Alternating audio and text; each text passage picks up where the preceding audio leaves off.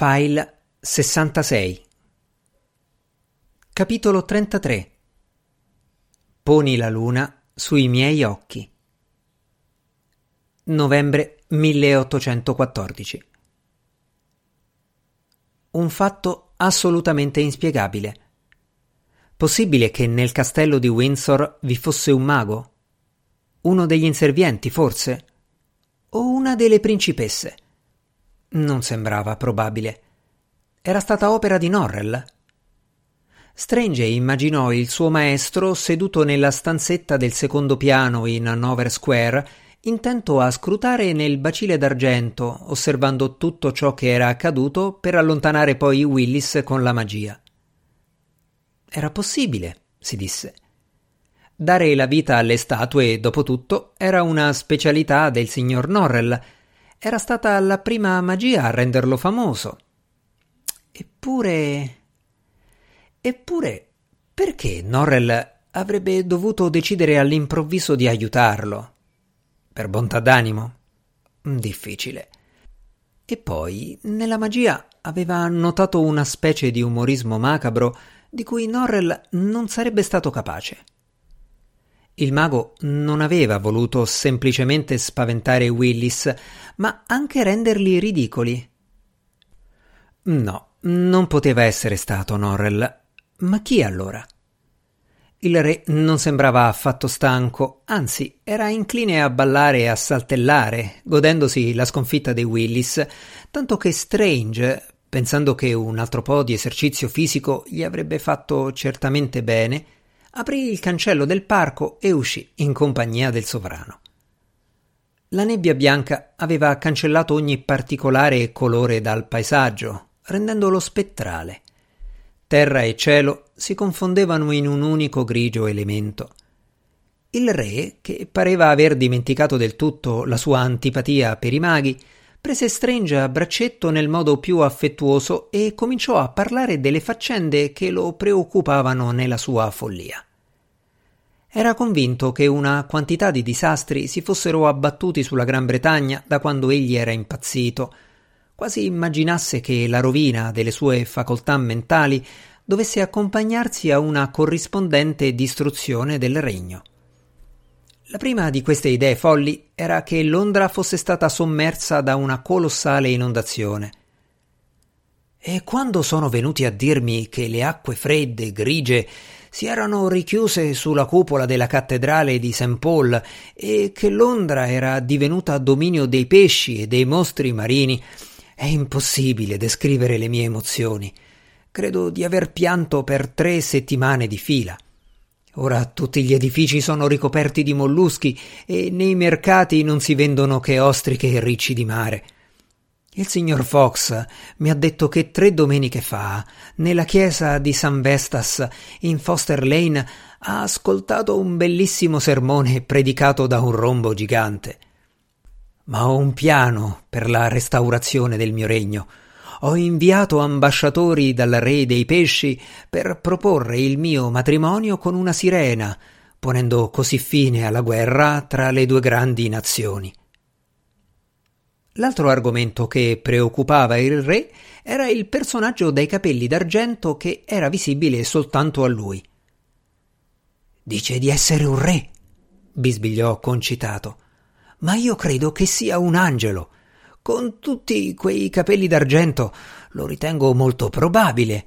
E quei due spiriti maligni, quelli con i quali stavate parlando, ah, li ha trattati in modo orribile. Sono convinto che sia venuto per sconfiggerli e gettarli in un pozzo senza fondo, e poi, senza dubbio, mi porterà in gloria ad Hanover. In cielo, lo corresse Strange. Vostra Maestà intende dire in cielo. Continuarono la passeggiata. Cominciò a cadere la neve, una lenta caduta di bianco su un mondo grigio pallido. Il silenzio era grande. All'improvviso si udì la musica di un flauto, una musica indicibilmente malinconica e dolente, ma al tempo stesso piena di nobiltà. Pensando che fosse il re a suonare, Strange si girò verso di lui, ma il sovrano era fermo, con le mani lungo i fianchi e il flauto in tasca. Strange si guardò intorno. La nebbia non era tanto fitta da nascondere una persona che fosse stata in piedi vicino a loro. Non c'era nessuno. Il parco era deserto. Ah, ascoltate, gridò il re. Sta descrivendo la tragedia del re d'Inghilterra. Questa fuga di note è per i suoi passati poteri che ha perduto. Questa frase malinconica è per la sua ragione distrutta da politici ingannatori e dal comportamento malvagio dei suoi figli.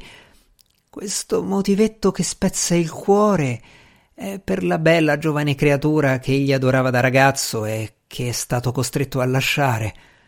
Ah, Dio, come ha pianto allora! Le lacrime scorrevano sulle guance del re, che cominciò a eseguire una danza lenta, grave, dondolando e muovendo le braccia da una parte e dall'altra, girando lentamente su se stesso. La musica si allontanò, addentrandosi nel parco, e il re la seguì continuando a danzare. Strange non sapeva che cosa pensare. Pareva che la musica stesse guidando il re verso un fitto gruppo di alberi, Strange era quasi sicuro che un momento prima fossero stati una dozzina di alberelli, forse meno. Ma ora sembrava fossero un boschetto. No, un vero bosco, fitto e tenebroso, dove gli alberi erano vecchi e selvaggi. I grandi rami sembravano arti che si contorcessero e le radici nidi di serpenti aggrovigliati. Intorno ai tronchi si avvolgevano edera e vischio uno stretto sentiero serpeggiava tra bordi di erba irrigidita dalla brina, cosparso di profonde buche dai margini ghiacciati. Fievoli luci nel folto della vegetazione suggerivano la presenza di una casa laddove non avrebbe dovuto trovarsi nulla. Maestà! gridò Strange. Lo raggiunse di corsa e gli afferrò le mani. Vostra Maestà, deve perdonarmi, ma questi alberi hanno qualcosa che non mi piace. Credo che sarebbe meglio rientrare al castello. Il re, affascinato dalla musica, non aveva nessuna intenzione di andarsene. Borbottando qualcosa, si liberò dalla stretta, ma Strange lo afferrò di nuovo e un po' sospingendolo, un po' trascinandolo, lo riportò verso il castello ma l'invisibile suonatore di flauto non sembrava incline a rinunciare con tanta facilità. All'improvviso la musica si fece più sonora, li circondò completamente e un altro tema si introdusse in modo quasi impercettibile nel primo, fondendosi dolcemente con questo. Oh, ascoltate, ascoltate! gridò il re girando velocemente su se stesso. Sta suonando per voi ora. Queste note aspre sono per il vostro cattivo maestro che non vuole insegnarvi ciò che avete tutto il diritto di sapere. Questi suoni discordanti descrivono la vostra rabbia perché vi si impedisce di fare nuove scoperte e questa marcia lenta, triste, è per la grande biblioteca che il vostro maestro egoista non vuole mostrarvi. Come diavolo? cominciò Strange, ma si interruppe di colpo. Riusciva a sentirla quella musica che descriveva tutta la sua vita e per la prima volta si rendeva conto di quanto la sua esistenza fosse colma di infelicità. Era circondato da uomini e donne meschini che lo odiavano ed erano segretamente gelosi del suo talento. Ora lo sapeva i pensieri malevoli che poteva aver avuto erano giustificati e gli impulsi generosi no. Aveva nemici spregevoli e amici traditori. Norrell ovviamente era il peggiore di tutti, ma perfino Arabella era debole e indegna del suo amore. Ah, sospirò il sovrano, anche voi siete stato tradito. Sì, rispose Strange con tristezza.